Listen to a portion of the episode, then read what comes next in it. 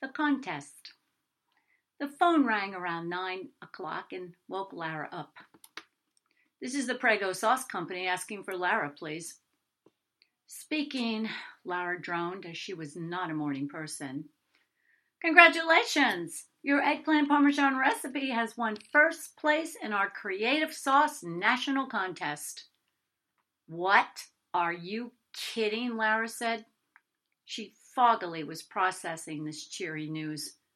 You and a guest are invited to the Kelly and Ryan Show in New York City in one month to share your recipe on national TV. You and a guest have also won an all expense paid trip to a week of cooking classes in Lucca, Tuscany, Italy. Lara was slowly waking up. What the hell was this eggplant parmesan recipe nonsense? She struggled to recall making an easy eggplant dish with the Prego sauce for a group of friends last summer. It was a night of sparkling Prosecco, good food, and easy conversation. But how did this recipe end up with the parent company Prego? Laura vaguely began to recall that her friend Gloria absolutely loved this dish. Perhaps Gloria had sent this recipe to Prego without her knowledge. She would call Gloria first. The cheerful voice continued to chatter. We will call you back in three days with the details for your trip to New York City to the Kelly and Ryan show. Thank you.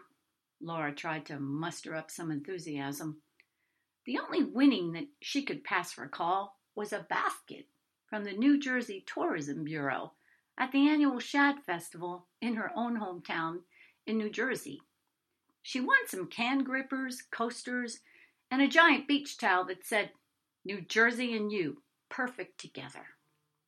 But now that she lived in North Carolina, Lara thought that the New Jersey towel should remain off the Carolina shores and pools.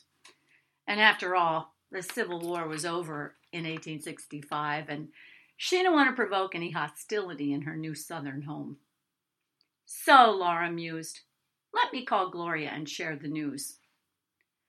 As she prepared her first cup of morning java, she thought of Gloria. Her best friend here in North Carolina for the past 10 years had moved to Johnson City, Tennessee last year because her husband's dementia was accelerating, and one of her daughters suggested that she move nearby for help. So Gloria moved away last summer. Lara was happy for her friend, but she missed her intimate girl talk.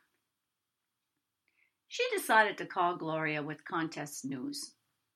Of course, Gloria was thrilled with Lara's winning and admitted that she had sent the recipe to Prego after enjoying Lara's eggplant so much that night last summer. Oh my God, Lara said. I can't believe that you sent that recipe into the contest.